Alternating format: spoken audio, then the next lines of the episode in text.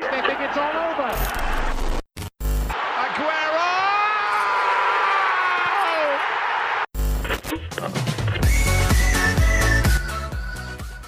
Hello and welcome to episode 12 of the Game Time podcast.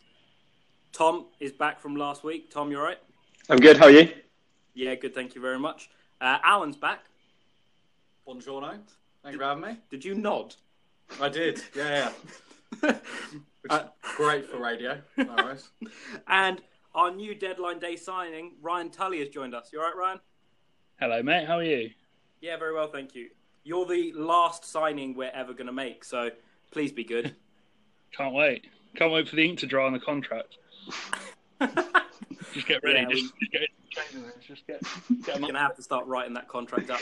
Right. So for this week, we thought we'd mix it up a little bit. So we've taken the four biggest games or biggest results from the weekend and thought we'd talk over them. Of course, Bournemouth and West Ham are both in those, and then we've managed to get United and Spurs for me and Ryan, and then the Wolves Man City game as well. We thought was quite interesting. So, I mean, let's start with oh, probably. Oh, no, no Cardiff, Huddersfield. Oh no, No, no classic. No. Neil, Oh, okay. Carry on. I mean, Neil Etheridge didn't save a penalty, so that is something to talk about. I mean, should we should we start off with the one that I probably don't want to talk about? United versus Spurs on the Monday evening.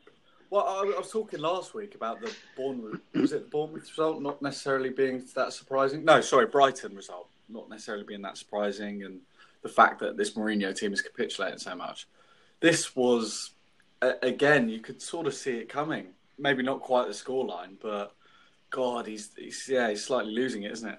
Ryan, you're a Spurs fan. Did you think that it was going to be that easy?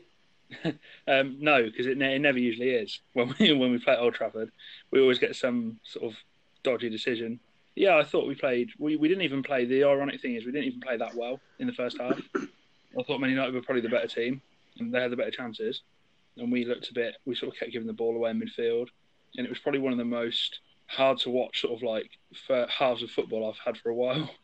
But um, yeah, the second half was just just mental, really. As soon as as soon as that goal went in, the third, uh, second goal, sorry, even though I was still sort of thinking, oh, United are probably going to pull this back, it just never really happened, did it? And it was just really, it was really strange to watch. Like in the end, you think like, can't remember the last time we went up there and won three. Now I don't think we've ever done it. So yeah, it was very, very surprising, but in a good way. Yeah, not surprising in a good way for United fans who probably saw. I'd say that was a worse performance than a lot of people expected. bearing in mind the first half looked pretty fine. Like it looked, United created chances, didn't take any of them. Lukaku should have scored. Let's be honest. He, Mm, definitely. any striker, irrespective if you're worth one million or seventy-five million, should be scoring an open goal with his right foot. But I think Mourinho came out in the press conference afterwards, and Tom, you're the one who I think saw the press conference first. He was pretty hostile, but in a mental way this week. So bored of this sort of stuff. Yeah. He was he was insane though, wasn't he? I think you just saying he's he's won three titles and the cumulative everyone else in the league has won two. I mean, this is mental though. I, I think I can't imagine he's got that long left in him. I think their next four fixtures: Burnley, Watford, Wolves, and then West Ham. I think you have, you have to win all of those now because if they don't, they're out of the title race, and probably even worse for Mourinho if they don't. I think he might be out of the job. Yeah, and I think he was he was saying the fans should respect him a lot more as well, didn't he? And I think really Man U fans owe him very little. He can be respected as a manager for what he's done in the past, but I'm not sure three seasons culminating in a Europa League and uh, was it a League Cup demands a huge amount of respect from the Man U fans Don't forget the Community Shield. and and the Community Shield, sorry, the treble. Uh, but yeah, it's everything he's doing in the build-up. I mean, he turned up, what was it, 30 minutes early to the press conference and spoke for 260 seconds, Oh God! then walked out. Um, and then obviously he was very spiky afterwards. It's it, yeah, his behaviour is sort of it's not endearing to the fans, is it? No, you don't even do that on Football Manager. Even when the storm out button is there, you give it few, you give it a few questions before you go. Ah, I can't be asked anymore. Just let me play the game. But no, not not great if you're a United fan. And for me as a United fan, I'm guessing I'm going to be humbled a little bit more because Tom, you've come up with a revenge quiz. I mean, you won last week, so it's not really a revenge quiz, but you've come up with a quiz this week, yeah? Yeah, I thought it was a good idea last week. Um, obviously Cheers, because mate. I won, because I won. But uh, uh, but yeah, I think uh, it might, might be good for going forward. So uh, it helps that two two of the people uh, on the podcast support both the teams. So the uh, quiz is going to be three questions each, and both all of the questions are going to be about the club that you support. So Danny, that's Man United, and Ryan, that's Tottenham. And there is a theme. There is a couple of themes throughout. But uh, yeah, we'll see who wins. Who knows their own club better? okay. Bring it on. So I- I'll start with United first. So that's you, Danny.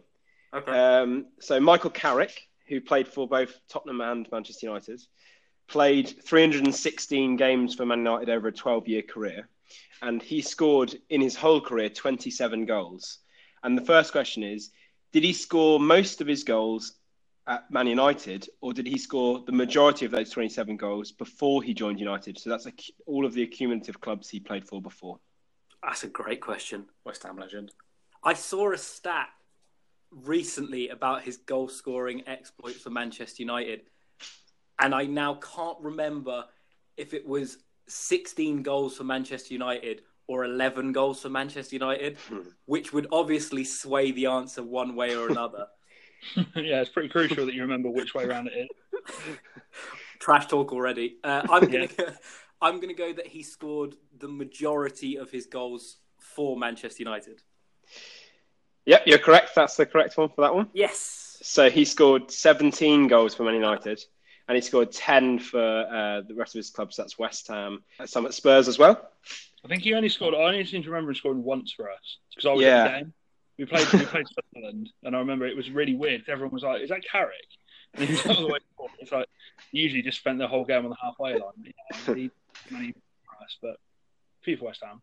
So Ryan, we'll go on to your question. So uh, along the same theme, Dimitar Berbatov is a Man United and a Tottenham player, and he was signed by one Tottenham manager twice. Can you tell me who that Tottenham manager is? Ah, yes, Martin Jol because he signed him for Fulham, didn't he, as well? That's right. Yeah, he signed for Fulham and for, for Tottenham. So that's one all. Good start to the quiz so far. So Danny, um, how many non-British managers have Man United had? Oh God. Um, I'm gonna go with two. Yeah, that's right as well. Can you name them? It's Van Gaal and Mourinho. It is. Well done. Congratulations. Ooh. Fuck off, Oh Ryan. no! Rage quit. too, too easy of a question. So, uh, Ryan, uh, who is the longest serving Premier League Tottenham manager? Oh, that's difficult because we have so many managers. We have had before, anyway. So it's only, only from the beginning of the Premier League, though. Yeah, yeah. I'm just, but even then though, that's only 25 years, and we've had probably about 13 managers. Um, hmm. I reckon. Is it Pochettino? It is Pochettino, yeah. Oh, I was gonna go with Big Juande. I was what the nine months he was in charge. Yeah. I think uh, Harry Redknapp's a close second, but I think Poch overtook him at the beginning of Yeah, this I was- season. Yeah. Yeah, I gonna was thinking Redknapp. Redknapp because he was he was sort of like 2008, like about October 2008 to like 2012, and then Pochettino's been there since 2014. Fair. Okay, so uh, the last question for you, Danny. There are is a mu- there's multiple answers, as I say. I'm looking for three answers. The number seven at Manchester United is a very famous number, and I want to know that before Alexis Sanchez, who were the last three players to wear the number seven? Mm. Oh God. Um. All right, I'm gonna go with Memphis Depay, Angel Di Maria, and oh balls. Not a player. uh, I'm gonna go Franco Farrell. Oh, Um, Ah, I'm trying. I don't. I don't want to say it, but I'm gonna go Ashley Young just in case. But I have no idea on that last one. so Memphis Depay is right. Angel Di Maria is right. Unfortunately, Ashley Young isn't right. The last player before Angel Di Maria was Antonio Valencia. Oh, fair play to Alan, who actually said Antonio Valencia, Oh, fair and I decided to go against him. fair enough. Okay, Yeah. so Ryan, if you get all your three correct, you win this one. But this has been a very tight fought race. The number ten is obviously Harry Kane's number, and I want you to name the last three number tens for Tottenham. Oh God. oh no. Um, that? They're all they're all. I'll, I won't give you any clues, but they are all big players. That's more clues Yeah. than I got. yeah, opposed the number seven, yeah, which is notoriously for small players. Sorry, big big players playing for Tottenham. We're going to get onto West Ham later. it's going to be fun. yeah, yeah. I'm going to let that one slide out of pure pity. Right, number Uh, tens. Right. Number tens. Okay, so who have we had recently? I reckon Van der Vaart is one of them. Might be going a bit too back, far back for him though, but I think Van der Vaart is one of them. So I'm going to say Van der Vaart. This is really difficult. um, Robbie Keane. I know he was number ten for a one a while when he, we re-signed him. Ron, I'll be, honest. I'll, be, I'll be honest with you, Ron. If you could get this right, because I haven't got a tiebreaker, so Okay, no pressure. So I already, I already think I've gone, I'm, I'm wrong already, but I'll go Van der Vaart, Robbie Keane, and just the France. four, ju- just the forty-five minutes of this podcast. uh, right, I'll just say um, I don't actually know, so I'll just say uh, Teddy Sheringham. Solid. Okay, so you said Van Van der Luka, Vaart. Mod- Luka Modric in there at ten.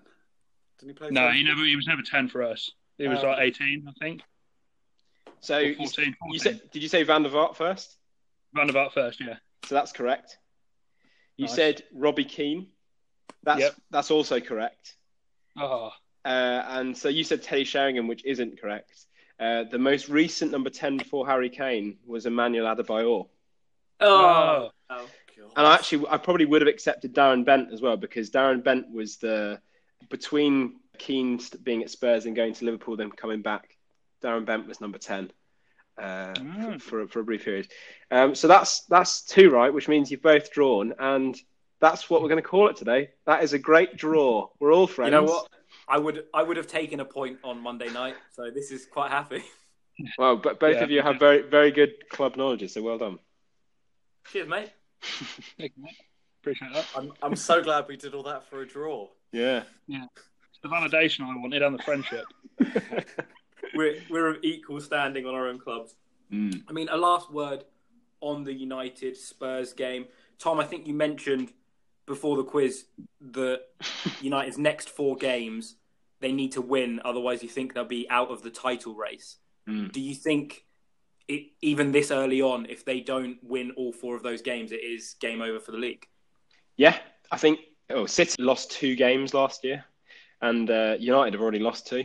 So I think the way the league is shaping up, uh, okay, there was a shock result with, with Wolves and Man City, but I don't think that's going to happen very often. And, and when City do slip up, those teams around them need to pick up points. And so far, United have failed to do so. Liverpool have looked relatively strong, but I think those four games, uh, obviously, there's two. Uh, I think three of them are away, which makes it even tougher. Um, but they're going to have to come, they're going to have to go out and get the points because otherwise, I think they're going to be dead and buried by the end of September. I think any team could absolutely do it with the right mentality, but if their reaction to going behind to Spurs is anything to judge off, you know, you see heads drop in that in that team, and it's sort of similar on a wider aspect, being behind to Liverpool and City in the league. Like you don't, it doesn't look like they have the mental capacity to sort of dig their heels in and you know claw back some points. Yeah, it's it's going to be very difficult for them. On on a Spurs point of view, Ryan, how good is it to see Spurs playing the way they're playing, getting results, bearing in mind you didn't sign anyone in the transfer window, and then you look across at Mourinho, who's consistently complaining that he didn't get the players he wanted, and yet Spurs have signed no one and continue to play basically the same as last season and getting big results. Yeah, I mean, it's very positive, obviously. Like I said, I was one of the people when the transfer window shut, I was sort of backing Pochettino because partly because I, I was glad we didn't get on on deadline day we didn't get sort of held to ransom by any clubs demanding big money for any of the players, like for example Grealish. I thought if we'd have had to pay him, we'd have paid like forty million pound for him. That's too much. So I was sort of glad that they sort of held out and didn't actually spend any money. But yeah, in terms of actually the results and the way we're playing, it's very positive at the minute. But I still, even when it was like 3 0 in the 93rd minute, I still thought we might be able to just chuck it away somehow. So there's still that sort of maybe that mentality problem that we're trying to get over, like the idea of like winning or not winning at grounds for so and so many years. Obviously, like Chelsea, we did it last year for the first time since 1990. And then United, we've won there and scored there for the first time in five years or whatever. So we're slowly getting there, I think. But yeah, it's very positive. And also, some of the players we have got look like, without wanting to sound a bit like Pochettino, they look like new signings now. Like Lucas Moura oh, looks. Moura's Moura's come out of nowhere. Well, not nowhere. Yeah. Everyone was sort of aware of him as a player, but last season he was, sort of went through a bit anonymously, mostly because of how good Son was playing, and he was Hmm. sort of his direct replacement. And you know, now that Son's out of the picture temporarily, He stepped up very well. On the subject of Son, though, um, I'll, uh, well, he's currently in Indonesia. As I th- did we touch on this last week? We've touched on it at some point. Yeah. Yeah, at some point. Anyway, Son um, is over in Asia for the Asia Games, and those of you who know will know that if he wins the Asia Games, he will not have to complete his national service. And as of yesterday, when South Korea beat Vietnam, uh, they're through to the final. So Son's one game away from not having Oh, to complete two years of national service. It's a huge game for Tottenham, really. Yeah, I mean, I hope he does bring it home. Like people have been sort of like semi-jokingly about it. We've we've sort of talked about it as well. But one, it would get the um, it would get the trophy cabinet up and running in a nice way. We could claim that as ours. Um, and and secondly, like it would in genuinely, it would sort of create a lot of lot more smooth couple of years for him because obviously if he's going home or going back to Korea to do training or or wherever he's he's going to be stationed, it's genuinely going to cause a bit of problems. So yeah, it'd be nice to see him actually not have to do it. But especially at that stage in his career, because he's you'd argue he's in his prime at the moment, and Mm, having to take yeah. two, having to take two years out. I mean, the, whatever player Tottenham get back from that is is someone that's going to be, you know, would be a bit out of practice, maybe not the same player, and I, Ri- the other point I was going to say, Ryan, is I I know in the pre-season preview we spoke about how Moura maybe needed some time to fit into the Poch way playing. I mean, he, he he was flying against United on Monday. Do you think he maybe is he could even keep his place when Son does come back? yeah, I'm- don't think you you could ever drop someone for scoring twice at Old Trafford, like, and then two weeks later dropping for someone else. But yeah, I think that that is definitely a factor in terms of where the way Pochettino gets teams to play. Like you said, we mentioned before, it does take for a while to bed in. I mean, some players get uh, like can sort of hit the ground running, like Davinson Sanchez being an example last year. But the signings that he's made when he's been at Spurs, mostly they've taken maybe a season or two to get going. And some even now, like Aurier and Sissoko, still don't look the full ticket. But Moura definitely, he looks, and a few people were sort of mentioning it in pre-season. They said that like they were getting up at 3 a.m. to watch like the games in America, and he was playing against like Inter and Barcelona, and they he looked decent. But obviously, you, you want him to do it in the league as well, and he has done, which is which is very nice. But yeah, hopefully he can carry it on because he just seems to have settled better now, which is obviously a positive, and he's got into sort of like the way the team plays, which is excellent. Can't fault the bloke. Yeah, it was a pretty impressive performance all round from Spurs and pretty dismal from United. Moving on to another big game that happened at the weekend involving another Manchester club and probably quite a surprise result Wolves holding Man City to a one all draw. And there's a couple of things that I wanted to talk about out of this game. First one being did anyone expect City to drop points away at Wolves? no, no, no, absolutely not. No. I thought they were going to give them a game, but I thought it was going to be like a two-one win to City. I didn't think they were going to get any points off of them. Thought it'd be like really close. I think the thing about that game was it looked like Wolves really had a game plan and weren't. I mean, to me, you guys feel free to disagree with me, but it didn't look like Wolves were reacting to the way City were playing. It looked like Wolves were playing their own game plan, and it just worked very well in negating the way City went forward. Yeah, I mean they were, they were really good on the break, weren't they? And um, it was very. It almost felt like uh, a coming out party in the Premier League for them, wasn't it? They finally sort of, and after th- there was so much hype about them pre-season starting, and then it was almost like a false start the first two games. So what they managed one point from Mm. one point from two games, um, which is obviously well respectable, but it's still not maybe as good as they potentially could have done. But yeah, draw against City, I think they and they deserved it, didn't they? It wasn't as if they sort of it was a battle hardened one all. They they definitely came away yeah pretty well from that. I hate Wolves. they played their style of football and it worked, and, and they got a result from that, and they, they should obviously be incredibly proud of that. As illegitimate as that goal was by Boly, you st- you can't yeah. take it away from subsequently. But I think there are a number of teams in the Premier League that will try and play their football against Man City and, and will get bashed 5 0. And I think Wolves maybe had the, the correct way of putting pressure on Laporte and company, who I thought looked slightly um, hesitant a lot of the time, playing against some very quick strikers and quick wingers. But fair play to Wolves, they got their point. Uh, yeah, I think look back end of the season, if they are in and around the bottom, which I don't think any of us think they will be, that could be a valuable point at the end of the season. Yeah, you mentioned the Willy Boly goal, and that was going to be my second talking point. How quickly do you think VAR needs to come into Premier League football? Because surely that would clear it up pretty quickly if the referee can just jog over to the touchline and see that it's clearly a handball and shouldn't be given. Yeah, I, I do think that it should be brought in sooner rather than later, but obviously the FA have made it clear that it won't be in any time before. So I feel like even though, like you said, the goal was a bit dodgy, there's nothing they can do about it really. I would like to have seen it this season, but obviously they just the FA decided not to. But yeah, definitely they shouldn't should get it in sooner rather than later, in my opinion. Tom. I think it's it's only frustrating for Man City fans. I think everyone else probably appreciates the drama a bit, but um, I think if if maybe if, if it had meant City had lost all the points rather than gaining a point, and they scored afterwards as well, I, I don't know how much of a difference it really made, but it, it will be nice eventually to have the have the technology. And I think, like Alan said last night, a goal is a goal, and that's how it should be judged. It's binary, but um, yeah, it, I thought it was an enjoyable point in the game anyway. Yeah, probably fair. Oh, let's go on to Arsenal's first win of the season, and not only because that means nice to meet you guys. See you later. and that's not only because Alan's here and we can talk about West Ham as well. But uh, before we talk about the West Ham perspective, from an Arsenal point of view, that they needed to win that game, and luckily for them, they won it big, didn't they? I think they got lucky in the end when they went behind. I think both teams looked relatively poor defensively in the first half. There was a couple of occasions. I actually thought Felipe Anderson had a very good game, and, and maybe he can kick on his career at West Ham. But I thought that the Arsenal defence looked shaky, and I wouldn't imagine that any of the big, the other big six teams are, are frightened of going to play against that defence.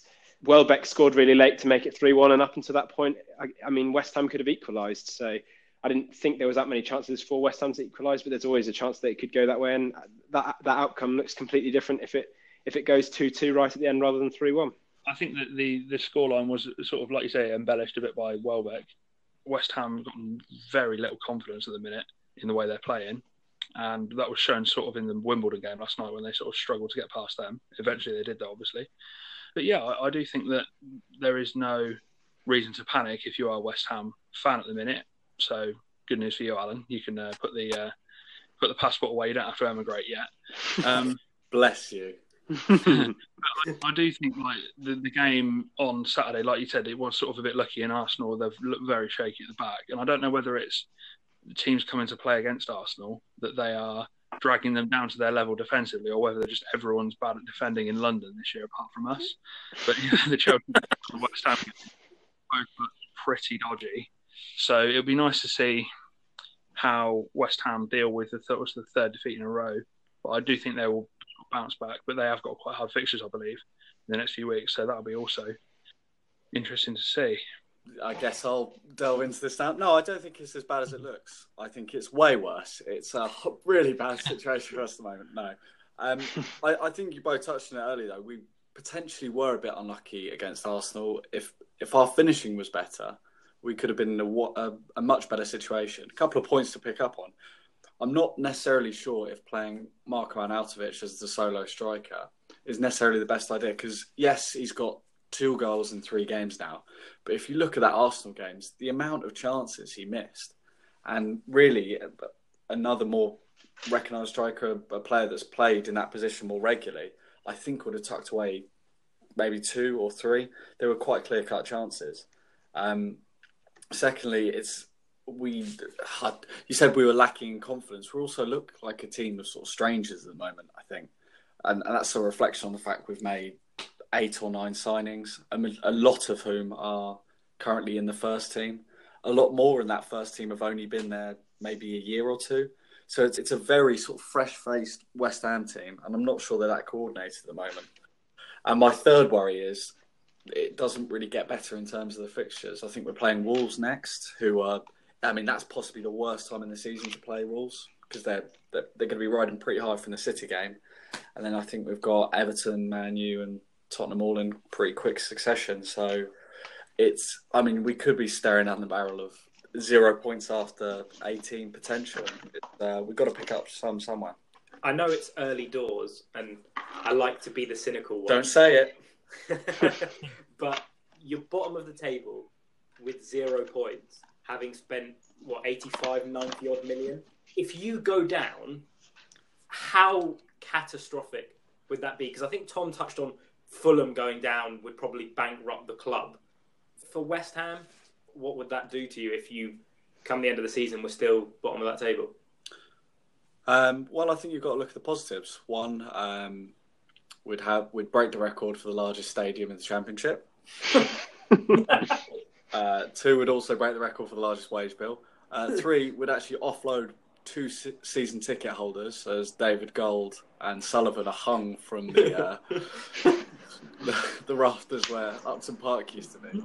So there's yeah, there's it's not all doom and gloom. Just purely positive aspects from that. Um, right, the last game that we're going to talk about is the Bournemouth Everton game, and I picked this one out. And, and I know, Liv- yeah, Liverpool beat Brighton one 0 in a pretty. Who cares? and and Fulham did a number on Burnley, but I went for the Bournemouth Everton one mainly because Tom's on the podcast, but also because Everton Bournemouth games seem to toss up interesting ones, and this one's probably one of the best games they've played in recent years. Two 0 down to a, a team with 10 men to come back, make it 2 2 after getting your own man sent off. This one had it all, didn't it, Tom? I think uh, Adam Smith and Richarlison had a suicide pact, so they both got sent off, which was nice. It was a good game. I, I, think we were, even when they had a man sent off, we were poor. And actually, Everton probably could have had a penalty earlier on in the game. So I think we we looked like conceding from the start. But it was pleasing again. I think we've won the most number of points, 25 points down the last year uh, from losing positions. So it's a good habit to have. I do kind of wonder. I mean, it happened against West Ham as well. Why can't we make the sort of the, the start? Why can't we be good at the beginning of games rather than in the last 25 minutes?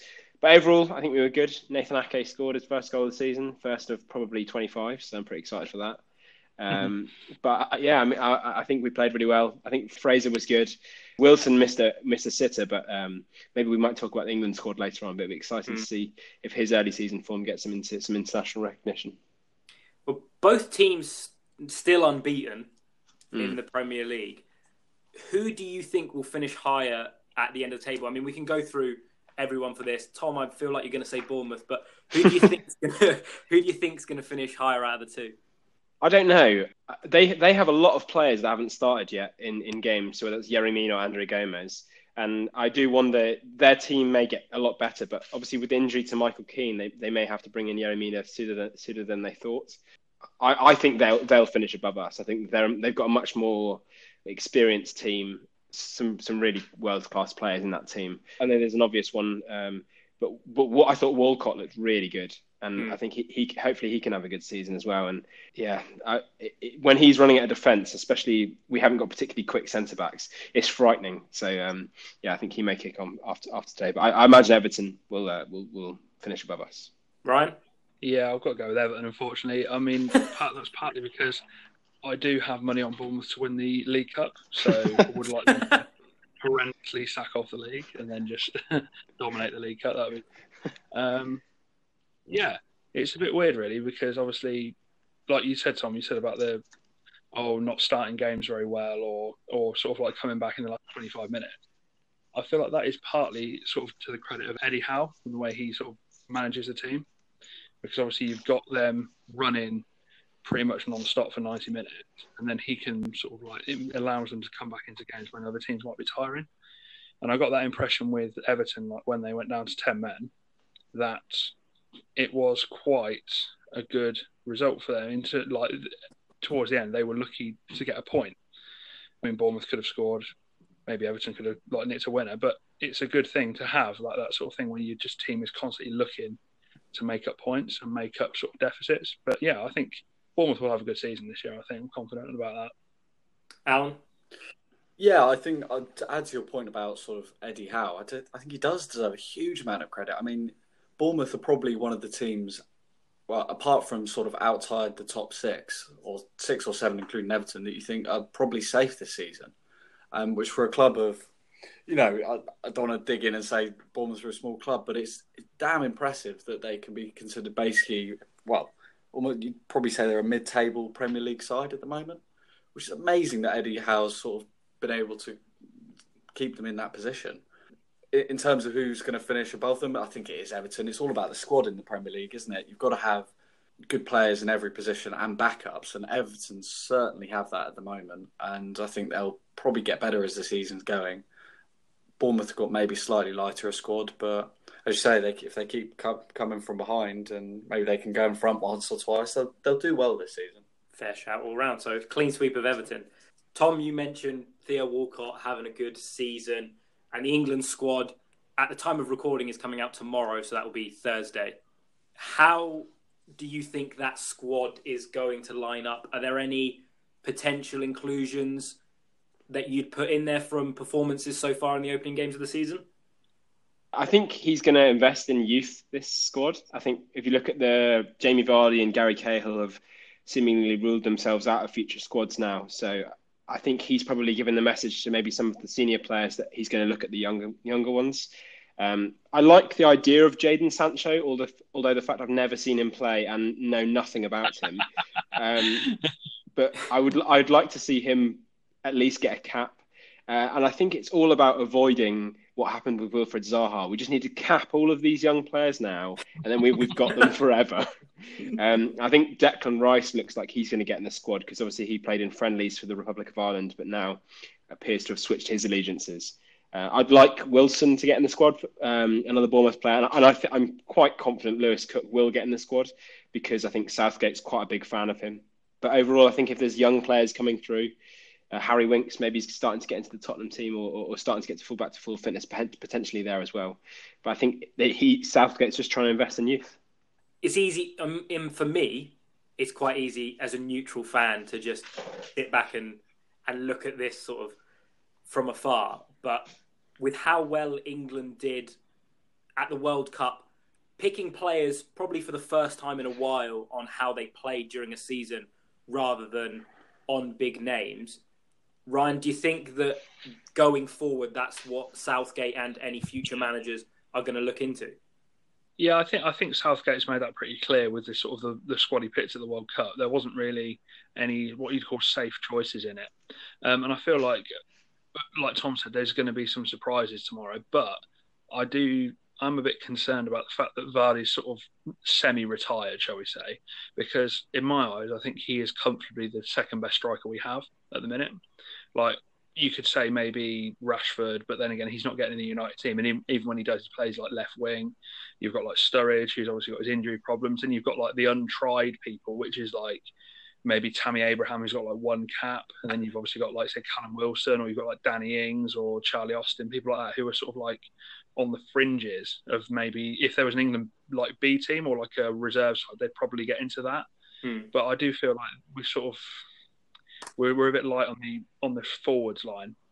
But I'm happy to for him to sort of pick on merit because I feel like that's where the best England squads come from. But like I said, apart from the strikers, I mean, if you were to pick the strikers on merit, you'd probably have Kane, Wilson, and then who else is there really? I can't, Danny Welbeck. Maybe, maybe Welbeck at the weekend, yeah. But then you say same for uh, Danny Ings because he scored against Everton like two weeks ago. So mm. yeah, it's dodgy. But obviously, this Nations League is a bit of an experiment. So if he's going to play around with formations and stuff, now's the time. Like, if we get relegated to League B, I'm not really going to complain about that. Um, and obviously, we've got a friendly against Switzerland at the King Power. So yeah, just go. I'd, I'd echo what Tom said. Go for the sort of like the experimental side and see where it leads us. Really. Yeah, I mean, I I think the game coming up against Spain, I think they're a team in transition as well, so they might be trying a few things. So it might be a good opportunity for us too as well. A um, couple of players, I'd, I thought, yeah, I'd love to see um, Jadon Sancho just given a go. I think he came off on off the bench over the weekend and set up one goal. Um, so he's definitely, you know, he's in the frame at Dortmund. So you think that definitely suggests he's maybe, yeah, one for the future and or maybe one for now. Who else though? Uh, Joe Gomez. He started the season very well for Liverpool. Um, I know we didn't touch on it, but he looked very assured in the one 0 win. What else? Um, anyone else? Oh yeah, and Declan Rice. I think it'd be great to see him get a call up because he's looked pretty well. Despite our bad start, he's looked pretty and not great into the season last year. He's looked pretty well, uh, good in the West Ham team, and he's only 19. So yeah, that would be nice. I'm really looking forward to Mark Noble's meltdown when he gets. Listen, mate, he, sh- he should be captain. He should have had hundred caps. Um, quite, quite frankly, no, Gareth Southgate's a disgrace. He's a disgrace. okay. Um, but no, yeah, I hope he does pick England over Republic of Ireland, though. I think Pellegrini's come out and made some comments about it this week. He needs to decide where his heart is. And, you know, I think England fans should hope it's uh, with the Red Roses. From an England perspective, looking ahead at the games against Spain and Switzerland, are you going to take anything from that if you come out with two really good performances and big wins, or is it is it mainly just about the performances, not about the results? I'm not sure it's uh, that much of an importance at the moment. I think everyone's still a bit high off of the uh, the performance of the World Cup, so I don't, I don't, really think it matters. I think it would be nice to see some, and I think this is the opportunity for these type of games where it'd be nice to see some young players play. But overall, I think the result isn't super important, and seeing someone like exciting like Sancho, and I, I think maybe I actually think there may be a bit of pressure on Sterling because I think maybe he got cut a bit of slack just because of the poor reporting on him at the World Cup. But I do think he maybe needs to start putting some bigger performances in as an England player because a lot of the weight was on Kane's shoulders at the World Cup, and we all know how well Sterling plays for Man City. So if he can replicate that for England, um, he could be a really big, really big, and really important player for us. Yeah, I agree with that. I think I would not be, like I said earlier, I would not be surprised or even bothered if we were to sort of like lose against Spain, maybe. But like, I would like to see them or Southgate, especially, like have a look at different players. I think that's where this comes from. Because obviously, a lot of this Nations League thing, it's even though they're sort of billing it as this like third tournament, it is basically just a set of glorified friendlies for like for when you look at it really. So we need to use this time now to prepare for the Euro qualifiers, which start in March. And then obviously you've got March through to November. We've got to qualify for Euro 2020, which will then be, if we do, we get through to the group stages, which will all be played at Wembley. And that's obviously going to be a big boost, and everyone can really get behind the team. So I'd rather us sort of try some stuff out and be certain going into those Euro 2020 qualifiers rather than sort of get a bit giddy if we beat Spain at Wembley next Saturday or Sunday whenever they play. But that's just my personal view about it. I don't know if Alan, have you got any different opinions on it? Yeah, it's interesting because during the qualifiers, I think Southgate wasn't playing that three at the back, was he? I think no. he, was pretty much four at the back right through the qualifiers. It was only when England qualified officially for the tournament that he decided to start mixing it up and try new things. And then we saw the friendlies against Germany and Brazil, where we went five at the back and we sort of went on from there. Mm. But really, because there's no sort of repercussions from these games, I would hope Gareth Southgate does take it as a chance to sort of tinker again and maybe maybe find a new, not necessarily a new system, but a new group of players that can slot into the ones that are on the way out. I wouldn't particularly mind if you know we take some risks against Spain and come off on the losing side. Are they friendlies or are they? What are these games? So Spain is yeah. the UEFA Nations. They're, they're in, what the fuck is that? It's sort. Hmm. yeah, so it's the Nations League. So there is some implications qualifying for the Euros. There's a yeah. couple of places on offer. Okay, if you win the whole thing. Um, but all in all, I think it's I think it's more of a effective idea for the lower ranking teams because this will effectively give a chance, you know, teams like San Marino to play other teams of a lesser sort of standard, like uh, I don't know Andorra, things like that. Yeah. So these teams that are normally getting, you know, trashed eight 0 nine 0 you know, most weeks, and it's pointless for them. Um, yeah. So it's good for them to be able to play more competitive fixtures. They're not going to get any better. No, well, so I mean they could do. This helps them develop. with games against their own sort of nations, they could get better. Like I said, um, I was reading this thing about um, Gibraltar the other day. Obviously, they're the newest um, sort of like entrance to UEFA, and since they've sort of been introduced to sort of playing against teams like maybe Poland, Belgium, Italy in qualifiers, their national leagues like the quality they said it's got it's improved really well because they've got funding through UEFA and they've like their teams are starting to qualify for the what well, for the qualification rounds of European tournaments anyway, like the Europa League. So it's it's sort of boosting their game. So, like I say, those smaller countries, it will help them in a way if they're playing against teams about their ability to get some maybe some confidence and some wins. But also the like I said, the, the groups the way they do it, the Group D or League D is the bottom set, which is all like the spanner countries, basically, like all the rubbish ones. But um, so, so, you're making a really well, well yes. thought out point. Well, point yes, um, no, but you know what I mean. All of the ones that are traditionally yeah. at the bottom of the rankings, um, and one of those will actually qualify for the Euros next year or the year after. Sorry. So they have a real chance of getting through. So it could be someone like Belarus, maybe, or Kazakhstan, um, someone like that. They could legitimately be in the finals. My question for that, though, is that so the problem they have at the moment is that they're not good enough in the current group stages processes to qualify. Yeah. But isn't that the whole point of group stages? Is it weeds out the shit teams? That's true, yeah. I mean, partly if if I've got my cynical head on, I reckon it's partly because UEFA have given some games to Azerbaijan in Euro 2020 because obviously it's over the different cities. Yeah, you've got like some in England, some in uh, Italy. I think it's Rome have got some, and Bilbao, etc. Um, and I feel because Baku has got some games, and basically Azerbaijan are the best of the League D teams. They've given them a chance to qualify for their own tournament, sort of, and play some games at their own ground. Okay. I can only assume UEFA are going to make some money off the Nations League as well. whereas, no, no, but as in, whereas international friendlies possibly quite independent from uh, from FIFA or the UEFA governing bodies. But UEFA Nations League, I assume, you know, marketing, etc., etc. They'll they'll be more tied into it, so it's probably a bit of a cash cow for them. Just a quick one looking forward to the Euros, and I know it's still really, really far away. Get it in early. Well, Get it in early. with how well England have done at the World Cup, genuinely, if you could set what you think they'd do at the Euros, how far do you think they could go? I think we'll qualify. Yeah, I mean that's fair. I don't know really. Like I say, it all depends on if they if they can actually get through. Because notoriously, we even though we usually finish top of the qualifying groups, we always make hard work of it. Like last time, we had a couple of dodgy nil nils against teams and or like one nil victories. So if we can qualify in some relative comfort with a system that works, rather than sort of change, like use the use these games, like say, settle on the back three or the back four, whatever. And then I reckon if we get the three group games at Wembley, and then I think we go somewhere, you you move across after that. So if we can get the confidence going in the group games at home, then who knows? All I'm picturing is the captain walking up the steps towards the trophy. Mark Noble, captain, leader, legend.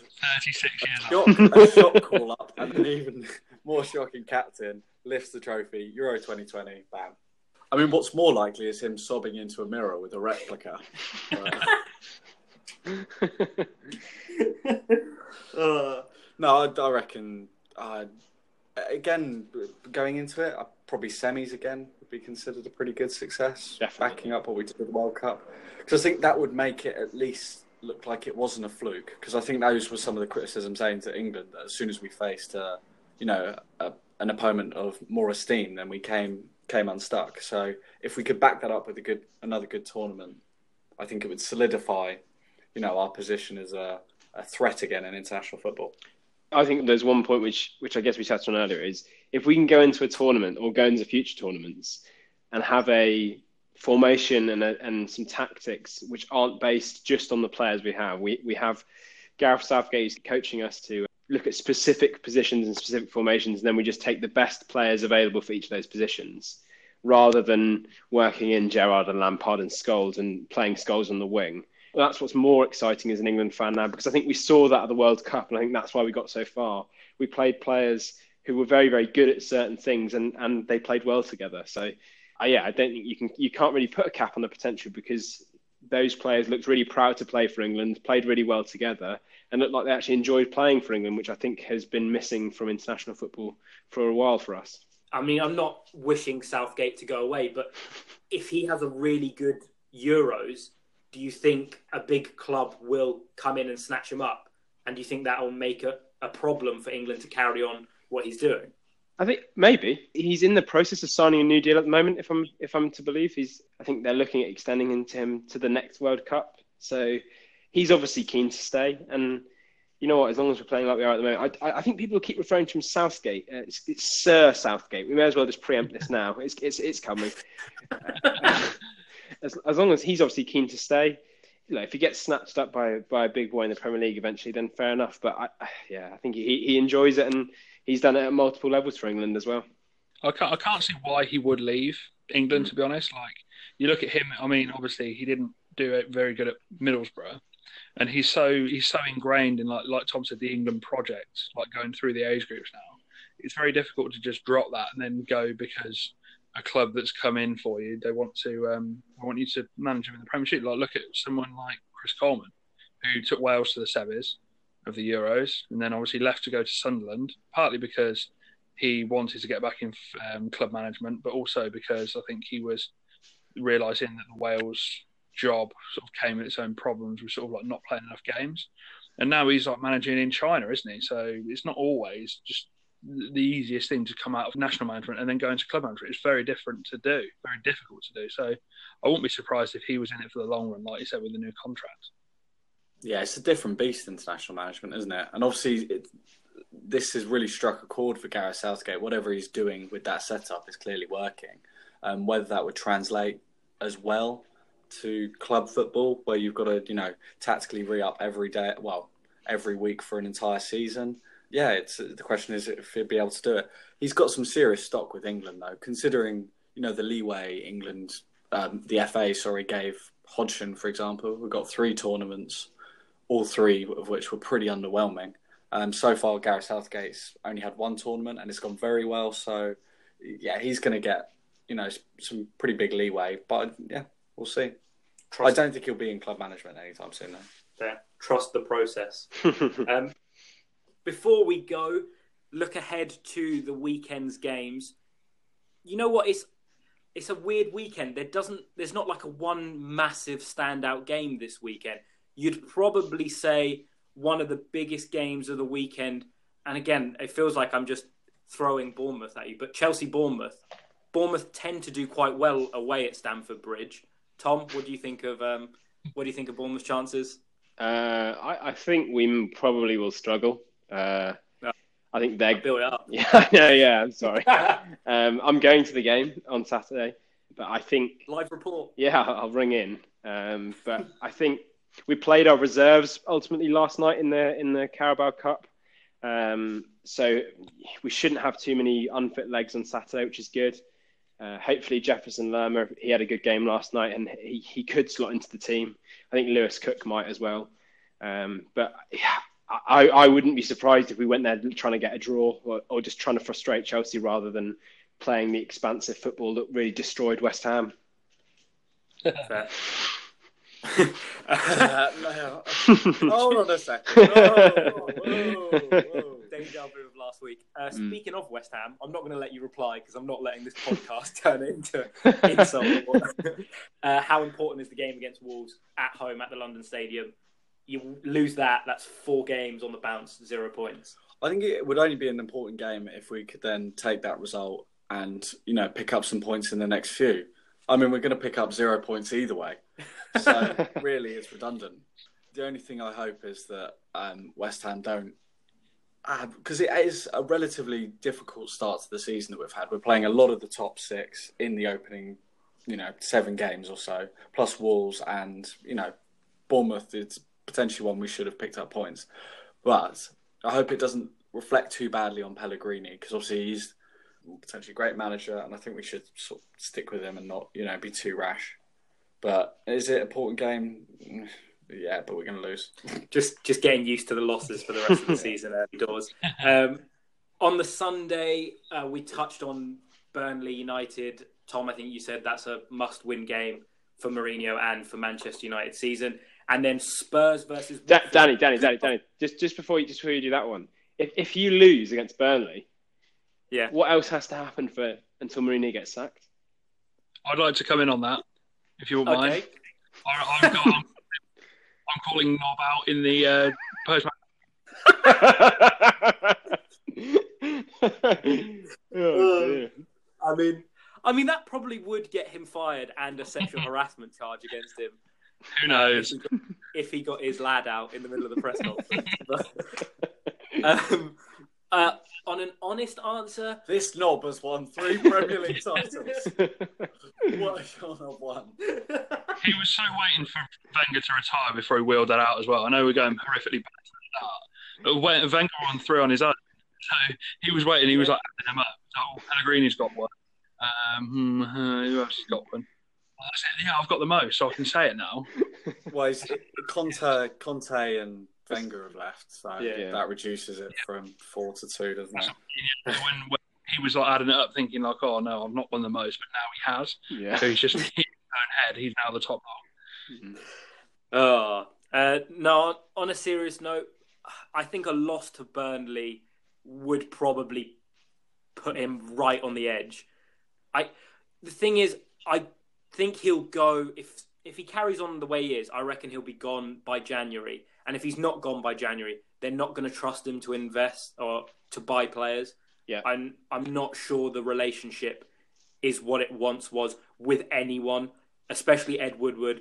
Some of the players look like they don't really care about him anymore. So I wouldn't be surprised if I don't think the Burnley if a loss to Burnley happened, it would be the end. But I reckon maybe November before December time, hmm. if it carries on going the way it is, that will probably do it. And shaving his hair, like you said last week, and getting his knob out would probably do it. Step turns. I think a key thing though is at some point the butt's got to stop with Mourinho, and he's got to recognise that he is contributing to this negative atmosphere. If they could get over that, they'll probably start improving. So they probably won't improve Yeah, Yeah. true. I th- because he's never going to do that. I thought the interesting thing about the Woodward uh, aspect of it is, I, I feel like some United fans are beginning to turn on him. And I think there was a they've arranged a protest against Burnley, the plane flying over Turf Moor saying Woodward out. Oh, There is abs- Okay. there is absolutely no way he is going to go because at the moment their share price is the highest it's ever been, and he is making that club so much money, and he's invested in what Mourinho wanted over the last few years. It- It's amazing that some uh, some fans uh, think that he's the problem rather than Mourinho. But then I guess some of those fans do want photos with Lucas Moura after the game. So fair enough. I think to a certain extent it's because he's seen as like the mouthpiece or the puppet of the Glazers, Mhm. and that's always been a sticking point for Man U fans. Whenever they're not doing so well, Mhm. the chants about the Glazers and the, the banners about the Glazers always end up coming out. So I think it's maybe less a reflection on Woodward, who, like you said, is in terms of his job, he's doing nothing wrong, Mm. Uh, except maybe if it's to believe he's you know not getting the right signings, but in, in terms of the financial aspect, the club are doing fantastically. So it's, uh, yeah, no chance he leaves. Then it's in a way just turning into everything that United fans constantly mocked Arsenal about. Oh, you just constantly keep talking up how good your business is, but as a football club, you're not actually being successful anymore. So, Mhm. yeah, it interesting times ahead for United, and I think the Sir Alex Ferguson hangover has lasted a lot longer than a lot of people would ever have seen. It'll be interesting to see if the same happens at Arsenal, but yeah, it's not looking good. On a final note, Spurs versus Watford could prove to be a good game. Both teams unbeaten. Watford are they second now in the table, or were No, were I think we second? are. You're third second, yeah, after the win. But that could be that could be a decent game and maybe quite a bit of a test for Spurs because Watford have been playing some decent football.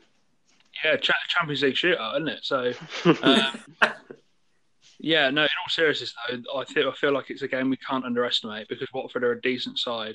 Um, people saying like, oh yeah, they've started well and they've had maybe favourable fixtures with obviously Palace and Brighton at home, but then they had a good win away at Burnley.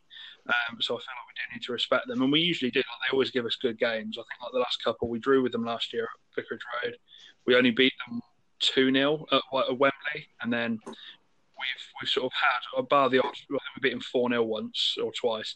We've always had a couple like really close games with them, especially at their place. So it'd be interesting to see. I think, I mean, it'd be massive almost for us because it'd be the first time we've won four out of four in my my lifetime. Anyway, I can't remember us ever doing it uh, before. Probably did it in like the sixties or something. So yeah, it will be massive going into the international break as well. You don't want to go in in a loss, which is always like a bit of a momentum killer.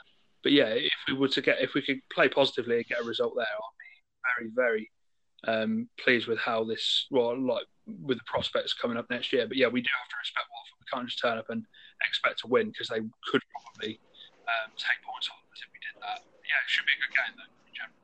Berahino scored 930 something uh, days, yes. and Berahino finally oh scored. The last time he scored, Muhammad Ali was still alive. Oh God! Jeez, that man so, has not done well. I'm pl- I'm pleased he scored though, and uh, uh, he was he was a really he was a real talent for such a long period of time. And I remember when Spurs were interested in him as well. Yeah, 25 and, million quid. Yeah, exactly. So, I, as, as funny as it is sometimes when you see players like that not scoring for ages, it is. I'm quite happy it came to an end for him. Hopefully, he'll kick on because I think Stoke needs some goals this season in the Championship.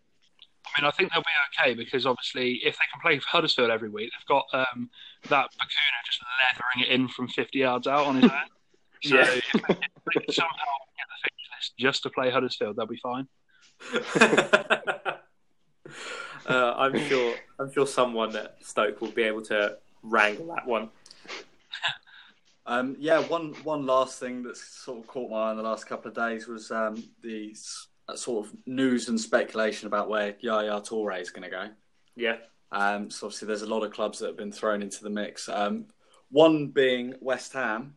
Um, I hate to bring it back to West Ham again, but um, upon hearing that um, one of his players has been linked with West Ham, his uh, Yaya Toure's agent Dimitri Seluk has said, "It's not West Ham, hundred percent. Yaya is a champion. The last place is not for him." Oh. So, I have something to say to you. You're a prick. just just show him the uh, championship playoff victory. I mean, that's a championship mm. right there. Mm. Ricardo Vaz Tê, lest we forget. No, uh, absolutely. You say, he's a prick though, but he is a prick with a point, and that is one more point than West Ham have at the minute. So. and on that, we're going to end the episode because I feel like there's no coming back from that. You, you're making me cry. Boys, thank you very much for joining us as always. Cheers. have a good uh, week. Cheers, you two. Back next week where we'll probably be talking about the England Switzerland game. So have no idea who Tim will be supporting on that one. It's going to be a, a, li- a little bit of both, I imagine. Thank you very much for joining us, Alan. Thank you as well. Save. You can listen to us on Apple Pods, Spotify, or Anchor.fm slash Game Time Podcast. Thank you very much for listening, and we'll see you next week.